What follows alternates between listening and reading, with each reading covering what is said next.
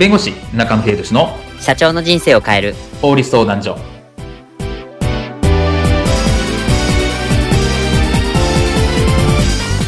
こんにちは弁護士の中野秀俊です。こんにちはアシスタントの堀内隆です。この番組は IT 専門の弁護士中野秀俊がこれはすぐに使える法律主に企業法務の知識を分かりやすくそしてちょっとコミカルにお伝えする番組です。よろしくお願いいたします。今回のテーマは好きなアーティストの曲やカラオケ動画を、まあ、BGM で使って OK もしくはネット公開してよろしいのでしょうかというテーマについて伺いたいと思いますこういったシーンはありませんでしょうか？社長ホームページに貼る会社案内の動画なんですけど、BGM に夜遊びのあの、夜にかけるという曲、あれめっちゃいい曲じゃないですか。あれ使っていいですか？いや、あの曲めっちゃいいよな。俺もすごい好きなんだよ。いいじゃん、使おうぜ。あれですよね。あ、でもあの、曲の著作権って大丈夫なんですかね？あの、俺よく行くお店の BGM で使われてたから大丈夫だと思うよ。あ、そうっすよね。有線とかでめっちゃかかってますもんね。じゃあもう使っちゃいますね。後日。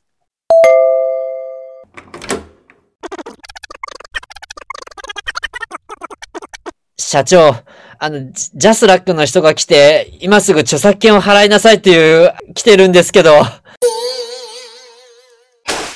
はい。えっと、今回ですね、あの、好きなアーティストの曲を BGM で使って、あの、ジャスラックが来てしまったっていうちょっとエピソードなんですが、あの、そもそもあの、好きなアーティストの曲、まあちょっとね、なんか BGM で使いたくなるんですけど、まあ使っちゃダメなんですかね、これって。そうですね。まあ、結論的にはダメになりますと。あやっぱコンテンツですね。曲なんてまさにそうだと思うんですけど、はいそれをやはり勝手に使うっていうのは、まあ、どんな理由があってもですね、まあ、基本的に NG になるという形になります。ああ、まあそうなんですね。まあやっぱ著作権で守られてるからっていうところなんですよね。あまあそうですね。そこをやっぱ勝手に無断で使うっていうのは NG になるかなというところです。あの、曲の一部だけをこう使っていくっていうのもダメなんですか？曲の一部だけもダメですね。ああ、あの、サビのフレーズだけ使いたいとかありますけどね。本当に。で曲の一部とか、あとその、ちょっとか改変、まあ本、本案って言って、はいえーか変えるっていうんですかね。はい。キーを変えたりとか、うん自分、原曲の自分なりにアレンジを加えるとか、はい。そういうのは NG になるという形ですね。勝手に変えてもいけないし、一部を切り取ってもいけないという形ですね。あ、B メロだけさ、あの、三拍子にするとかそういうのは絶対ダメってことなんですね。そうですね。リリズムをこう変えてしまうとか、キーを変えるっていうのでも、まあ、たまにこれで OK だろうと変えたんだったらいいじゃないかみたいな方がいらっしゃるんですけど、それはダメです。なるほど。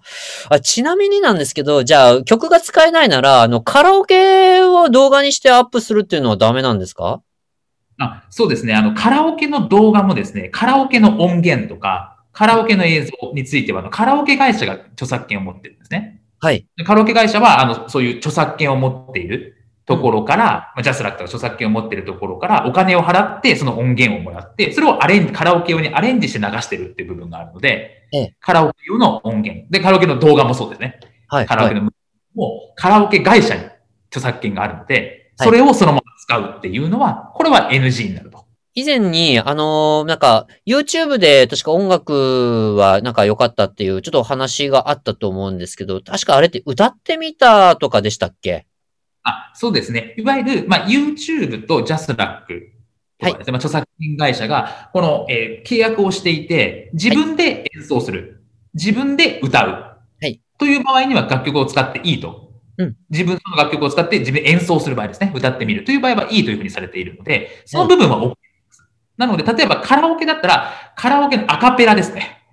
アカペラ音源は曲かアカペラ。はい。ですね。それだったら OK と。動画を流しても OK という形になります。じゃあ、あのーか、あか、あの、カラオケの曲を使ってしまってはダメ、YouTube でもダメってことなんですね。あ YouTube でもダメです。それは、それはあくまでカラオケの音源はカラオケ会社のものなので、ああ、なるほど、なるほど。そこに著作権がちゃんとあるっていうことなんですね。そうですね。なので、基本的に他人のコンテンツを使ってはダメですと。だし、はいまあ、前も言った通り、YouTube 上で自分で歌ってみた、弾いてみたは、YouTube と、まあ、ジャスラックとか、特別に契約してるので、まあ、OK ですと。なので、その他はダメですと。で、カラオケの動画は YouTube で流してもダメですとあ、いう話ですね。ああ、そうなんですね。そしたら、まあ、もし、その流してしまった場合っていうのは、まあ、どういうふうになってしまうんでしょうか？まあ、他人のコンテンツ、曲とかを使ってしまう、カラオケ動画を使ってしまうと、当然権利者からこう、これ違法ですよってなってしまうと、動画が削除されたりとか、はい。で、アカウントが最悪バンされてしまったりとか、可あ能性もあるし、はい。で、もちろん他人の、えー著作権の侵害のところでもお話ししたんですけど、まあ、損害賠償であるとか、うん。ひどい時は刑事罰っていうのも一応あり得るので、まああそこは注意してるかなというところです。あ、ちなみにこういったのってやっぱジャスラックがこの、まあ、訴える感じになるんですかね、こういう場合って。まあ、日本の楽曲って、まあ、ジャスラックと、あと エイベックス のネクストーンっていう、主にこの2社が、あの、いわゆる著作権の管理会社を作ってるんですね。うん。なので、まあ、ど、だどっち、大体どちらかにこう、権利が帰属することが多いので、ええまあ、そこから、こう、申し出があったりとかすることが多いですね。じゃあもう本当に安易にもう規制、まあいわゆる既存の曲をこう使わずに、ちゃんとまあ利用規約をもとに、まあフリー素材を使うなり、あの、するっていうことじゃないと、まあいけないってことなんですよね。まあそうですね。もうどうしても楽曲を使いたいんだったら、その著作、ジャスラックやネクストーンなりに、うんこの、申請を出さないといけないっていう話になるので、まあそういう手続きを踏まないといけないんだっていうことは押さえておいた方がいいかなという形になります。まあそういったところは詳しくはやっぱそのジャスラックやネクストのサイトを見見るっていう形ですよね。まあそうですね。まあサイトに行けば、その一応、どういうふうに許可を取らなきゃいけないかっていうのは全部載ってるので、はいまあ本当にそれ使いたい場合は、それを、をまあ申請をするという形ですね。今回の弁護士中野秀俊の社長の人生を変える法律相談所はお役に立てていただけましたでしょうか？企業活動において気がつかないうちに違法になっていることやちょっとした法律の知識があれば一気に打開できるそんな法律のエッセンスをご紹介していきますのでこの番組をフォローいいねをお願いいたしますよろしくお願いいたします。ではまた次回をお楽しみにありがとうございました。ではまた。